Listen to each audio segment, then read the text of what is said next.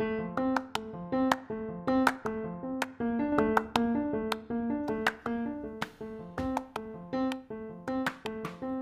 สดีค่ะ ขอต้อนรับเข้าสู่ Uplifting Stories Story ดีต่อใจ พอดแคสต์ที่ทำมาเพื่อแบ่งปันเรื่องราวดีๆ และเป็นแรงบันดาลใจในการสร้างความสำเร็จ และความสุขในแบบที่คุณต้องการ เพื่อให้คุณใช้ชีวิตได้อย่างเบิกบานมากยิ่งขึ้นค่ะ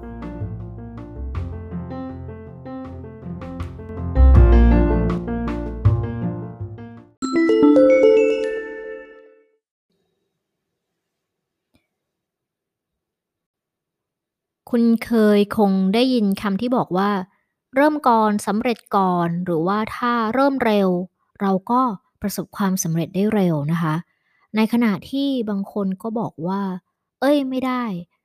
ก่อนที่จะเริ่มทำอะไรครั้งแรกคือต้องรอให้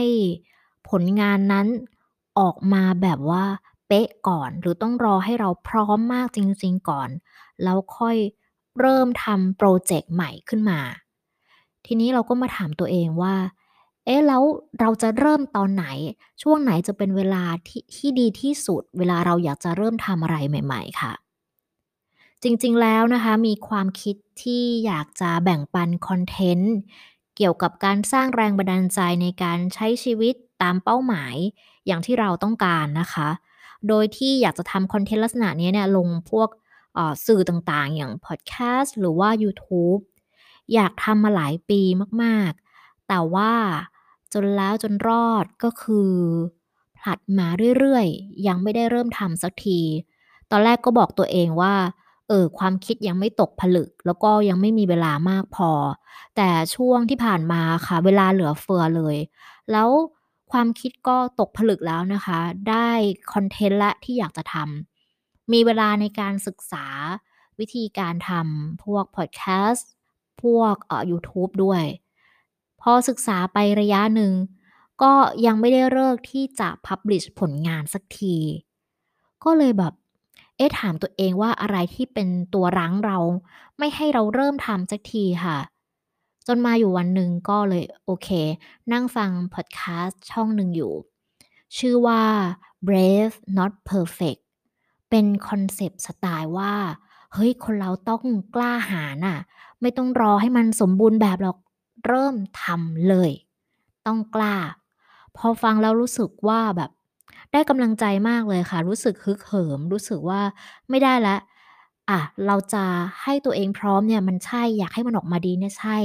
แต่รอไปเรื่อยๆ อย่างเงี้ย ไม่ได้ล้วต้องทำสักที วันนี้ก็เลยอยากจะมาพูดเกี่ยวกับเรื่องของความกลัวกับความกล้าค่ะ แล้วก็การที่จะเอาชนะความกลัวได้โดยความกล้า ที่อยากจะแชร์เรื่องของความกลัว แล้วก็ความกล้าในวันนี้ เพราะว่ารู้สึกว่าถ้ามีความกลัวมากๆ มีความวิตกกังวลมากๆอะค่ะ มันอาจจะเป็นสิ่งที่ฉุดรั้ง ไม่ให้เรากล้าลองทำสิ่งใหม่ ๆ หรืออยากทำในสิ่งที่เราอยากทำมานาน เพราะว่าเรากังวลกับผลลัพธ์ หรือว่ากังวลว่าตัวเองเนี่ยจะทำได้ไม่ดีมากพอค่ะ ขอเริ่มจากความกลัวก่อนเลยละกันนะคะ ความกลัวเนี่ยเป็นอารมณ์ที่เกิดขึ้นกับมนุษย์ทุกคนนะคะ เป็นอารมณ์ธรรมชาติเลย ซึ่งในสมัยมนุษย์ยุคโบราณนะคะความกลัวเป็นสัญชาตญาณที่คอยเตือนภัยให้มนุษย์เรารู้จักระแวดระวังภัย รอบๆตัว เพราะเรามีภัยอยู่รอบตัว ถูกไหมคะ แต่ว่าต่อมาเนี่ย โลกของเราก็มีการวิวัฒนาการ ภัยอันตรายแบบมนุษย์ ยุคโบราณเนี่ยมันไม่มีแล้ว แต่ความกลัวก็ยังคงอยู่ แปลกแต่จริงว่าความกลัวเนี่ยมันก็มีวิวัฒนาการของมันด้วย หมายความว่ามนุษย์ทุกวันนี้ก็ยังมีความกลัวอยู่ดี แต่เป็นความกลัวในรูปแบบที่แปลกและแตกต่างออกไป ยกตัวอย่างเช่น บางคนอาจจะเป็นลักษณะกลัวเหมือนอพวกโฟเบีย อย่างกลัวลิฟต์ กลัวการนั่งเครื่องบิน กลัวน้ำ กลัวความสูง กลัวที่แคบก็มี กลัวที่กว้างก็มีนะคะ บางคนกลัวรถสาธารณะ กลัวสะพานนะคะ อันนี้เป็นลักษณะความกลัวโฟเบีย นอกจากนั้นนะคะ ก็ยังมีความกลัวที่เป็นในลักษณะของเกี่ยวกับความสัมพันธ์ แล้วก็ความกลัวที่เกี่ยวกับบริบทของเราในสังคม ยกตัวอย่างเช่น หลาย ๆ คนกลัวการพูดในที่สาธารณะ บางคนกลัวการออกเดต กลัวการผูกมัด กลัวการแต่งงาน มีความสัมพันธ์ กลัวไม่เป็นที่รัก กลัวไม่ได้รับการยอมรับ กลัวความล้มเหลว หรือมีความกลัวแปลกๆอย่างกลัวความสำเร็จก็มีนะคะ ความกลัวเกิดจากอะไรนะคะ อย่างที่บอกไปเมื่อสักครู่คือ ความกลัวเนี่ยส่วนหนึ่งก็เป็นสัญชาตญาณอยู่แล้วของมนุษย์ บวกกับการถูกเลี้ยงดูในวัยเด็ก แล้วก็ประสบการณ์ที่ผ่านมาในชีวิตของเราที่ไม่เหมือนกันด้วยทำให้เราแต่ละคนก็กลัวแตกต่างกันไป จนกลายเป็นบุคลิกลักษณะของแต่ละคนนะคะ นักจิตวิทยาเนี่ยเขาบอกว่าทารกแรกเกิด จะยังไม่รู้จักกลัวอะไร จนกระทั่งเราอายุได้ประมาณ 8-12 เดือนค่ะ ทารกจะเริ่มกลัวคนแปลกหน้า หรือว่ากลัวที่แปลกๆกลัวเวลาไปเจอสถานการณ์แปลก พอเราเริ่มรู้ความพ่อแม่หรือคนที่เลี้ยงดูเรานะคะ ก็จะเริ่มเตือนให้เราระมัดระวังสิ่งต่างๆ ที่อาจจะเป็นอันตรายได้ บางบ้านก็เลี้ยงมาแบบมีการขู่ให้กลัวนั่นกลัวนู่นกลัวนี่ ดังนั้นเราก็เรียนรู้ที่จะมีความกลัวมากขึ้นด้วย ตอนที่เราโตขึ้น ทีนี้พอโตขึ้นมาหน่อยอะพ้นจากวัยเด็กที่มีการบอกให้เราระมัดระวังอันตราย หรือขู่ให้กลัว เราก็โตขึ้นมาแล้วอาจจะเจอประสบการณ์ในชีวิต เจอความไม่มั่นใจอะไรหลาย ๆ อย่าง มันก็ยิ่งทำให้เราเนี่ยมีความกลัวมากยิ่งขึ้น ซึ่งความกลัวของมนุษย์นะคะ หลาย ๆ อย่างก็สามารถที่จะเเขาเรียกว่าบำบัดรักษาได้ แต่มีความกลัวบางอย่างที่มันไม่ได้ออกมาเห็นเด่นชัด เราไม่ได้บำบัดรักษามัน แต่ว่ามันน่ากลัวตรงที่ว่ามันอาจจะทำให้เราเนี่ยไม่ได้ทำสิ่งใหม่ ๆ ไม่ได้ ลองเรียนรู้หรือออกจากคอมฟอร์ตโซนของเรานะคะความกลัวที่เกี่ยวข้องกับบริบทในสังคมที่เราเจอบ่อยๆ ก็คือการกลัวถูกปฏิเสธ แล้วก็กลัวความล้มเหลวค่ะ วันนี้เราจะเน้นในเรื่องของการกลัวความล้มเหลวนะคะ การกลัวความล้มเหลวเนี่ยมาจากสาเหตุที่เขาเรียกว่า insecurity หรือว่าความรู้สึกไม่มั่นคงภายใน เป็นความรู้สึกว่า เอ๊ะ เราไม่ดีพอ เราไม่มีคุณค่าพอ พอเรามีความรู้สึกไม่มั่นคงภายในอะค่ะ มันอาจจะทำให้เรารู้สึกลังเลใจเวลาอยากที่จะทำอะไร ก็ลังเลว่า เอ๊ะ จะทำดีหรือว่าไม่ทำดี ความกลัว ความล้มเหลวค่ะ เป็นความกลัวที่คอยฉุดรั้ง หรือว่า hold back มนุษย์เรามากที่สุดเลยอะมันคอยดึงไม่ให้เรากล้าทำสิ่งใหม่ มันคอยดึงไม่ให้เรากล้าที่จะเดินไปข้างหน้า มันเป็นตัวบล็อกความสำเร็จความสุขความสนุกในชีวิตของเราด้วยนะคะ ทีนี้ถามว่า เอ๊ะ เราจะเอาชนะความกลัวรูปแบบนี้ได้ยังไง?ก็ถ้าจะตอบแบบว่าแบบกำปั้นทุบดินง่าย ๆ ก็คือ เราเอาชนะความกลัวได้ด้วยการรวบรวมความกล้า แต่ว่าตอบอย่างงี้มันก็อาจจะฟังดูแบบเฮ้ยเป็นค่อนข้างเป็นนามธรรมนะคะ อะ เดี๋ยวจะมาแชร์ มุมมองของความกล้าหาญนะคะ ที่ฟังแล้วอาจจะทำให้คุณได้แง่คิด หรือว่าได้แรงบันดาลใจในการเริ่มทำอะไรสักอย่างหนึ่งก็ได้นะคะ เมื่อสักครู่ที่บอกว่าได้ไปฟังพอดแคสต์ Brave Not Perfect มานะคะพอดแคสต์ตัวนี้เนี่ยทำขึ้นมาเพื่อรีวิวหนังสือ ซึ่งเป็นหนังสือที่ขายดีระดับโลกนะคะชื่อว่าหนังสือ Brave Not Perfect เขียนโดย Reshma Saujani นะคะ เธอเป็น CEO ผู้ก่อตั้งองค์กรที่ไม่หวังผลกำไร ชื่อว่า Girls Who Code ซึ่งองค์กรนี้ค่ะ ช่วยให้เด็กผู้หญิงกว่า 300,000 คนเนี่ยเข้าถึงระบบการศึกษาผ่านทางคอมพิวเตอร์ได้ พอเธอเขียนหนังสือ Brave Not Perfect มา ปรากฏว่าขายดีแล้วต้องแปลออกมาในหลายภาษา เธอก็เลยทำพอดแคสต์ชื่อเดียวกันขึ้นมาด้วยนะคะ ซึ่ง พอดแคสต์เนี้ยก็ได้รับรางวัล Award Winning Podcast ด้วย แล้วก็หนังสือของเธอเองก็ได้รับรางวัล International Bestseller ด้วยนะคะ เธอได้กล่าวถึงความกล้าหาญในหลาย ๆ มุมมองมากที่น่าสนใจนะคะ แต่ว่าวันนี้ก็จะขอหยิบยกมุมมองที่ตัวเองประทับใจเป็นพิเศษมา4มุมมองแล้วกันนะคะ อย่างแรกเนี่ย Reshma บอกว่า "Start before you are ready" หมายความว่าให้คุณเริ่มต้นทำอะไรที่คุณอยากทำก่อนที่คุณจะพร้อมอะแล้วถ้าไม่พร้อมจะเริ่มได้ไงนะคะ คือ เธอบอกว่าถ้าคุณอยากลองทำสิ่งใหม่ ๆ อยากเรียนรู้สิ่งใหม่ ๆ หรือว่ามีพรเจกต์อะไรสักอย่างที่อยากทำนะคะ คุณจะต้องเริ่มลงมือทำกล้าลองผิด กล้าลองถูก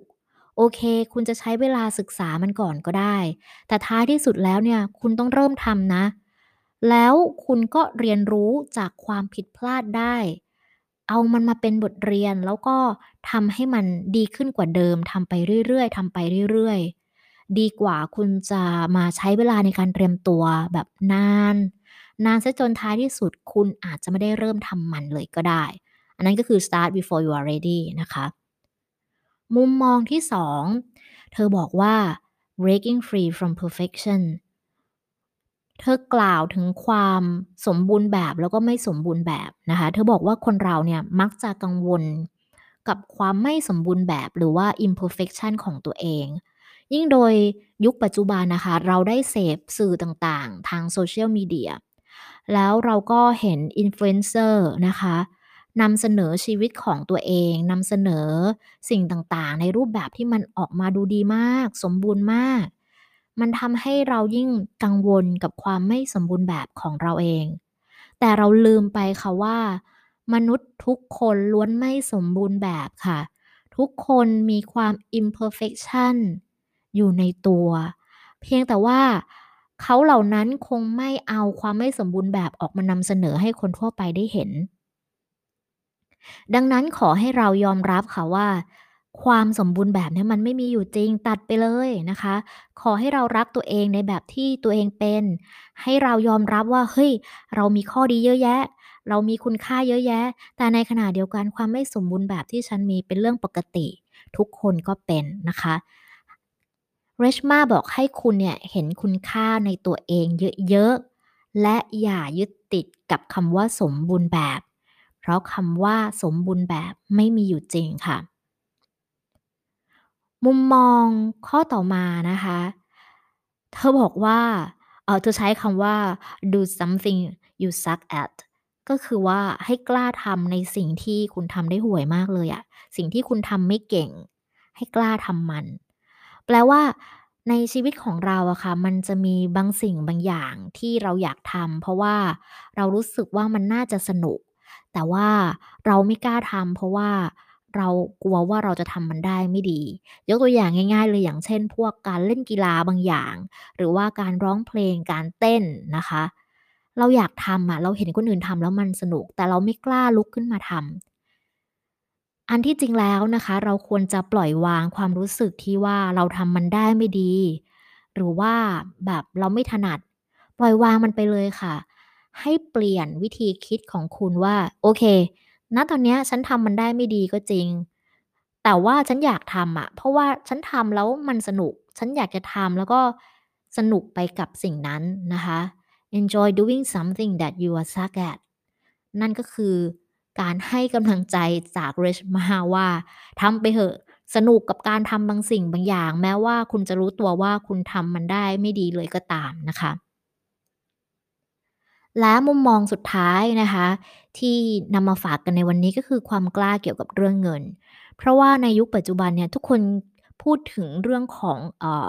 financial freedom หมดเลยอะเราอยากเป็นอิสระทางการเงินในวันหนึ่งนะคะ ดังนั้นถ้าคุณอยากมี financial freedom คุณอยากมีอิสระทางการเงิน แล้วจะได้เหลือเวลาไปทำอย่างอื่นที่ดีต่อตัวเองหรือสังคมเนี่ย คุณต้องกล้านะ ถ้าคุณอยากลงทุนทำธุรกิจ ลงทุนทางการเงิน ลงทุนทำโปรเจกต์อะไรสักอย่าง คุณต้องกล้าทำนะคะ ไม่ต้องไปกลัว เพราะว่าในที่สุดแล้วเนี่ย คือผลลัพธ์มันมี 2 แบบ เฮ้ยทำแล้วมันดีมัน work มันประสบความสำเร็จ กับถ้าทำแล้ว สมมุติว่าในช่วงแรกคุณอาจจะขาดทุนหรือยังไม่ได้ทุนคืน คุณได้กำไรแล้วนะคะ เป็นความรู้และประสบการณ์ ทีนี้คุณก็เอาความรู้และประสบการณ์นั้นเนี่ยไปเป็นทรัพยากรสำคัญ ในการปรับปรุงในการพัฒนากลยุทธ์การลงทุนของคุณ ให้ดีขึ้นกว่าเดิม แล้วพอเราทำบ่อยๆนะคะ เรามีความรู้มีกลยุทธ์ที่ดีขึ้น ความสำเร็จมันก็คือใกล้แค่เอื้อมอะค่ะ สิ่งที่เราคาดหวังเอาไว้ มันก็จะมาถึงเองในไม่ช้านะคะ นี่คือมุมมองของความกล้าหาญที่มาจากหนังสือแล้วก็พอดแคสต์ Brave Not Perfect ที่นำมาฝากกัน ถามว่าคุณผู้ฟังเองเนี่ยมีโปรเจกต์หรือว่ามีสิ่งที่อยากทำมานานแล้ว แต่ว่ายังไม่ได้เริ่มลงมือทำสักทีไหมคะ ถ้ามีและอยากทำมันมากๆ รวบรวมความกล้านะคะ เลิกคำนึงเลิกกังวลถึงผลลัพธ์ที่จะเกิดขึ้นเลยค่ะ ไม่ต้องกลัวว่าคนอื่นจะมองเรายังไง ไม่ต้องกลัวว่ามันจะไม่ดีในสายตาของคนอื่น ให้โฟกัสไปที่ว่า แค่คุณกล้าที่จะเริ่มทำคุณกล้าที่จะลองทำคุณก็ประสบความสำเร็จมาก ๆ แล้วค่ะ ขอให้ทุกคนโชคดี กับการเริ่มทำสิ่งใหม่ ๆ กับการลองทำโปรเจกต์ใหม่ ๆ แล้วก็การสนุกในการเรียนรู้สิ่งใหม่ ๆ ในชีวิตนะคะ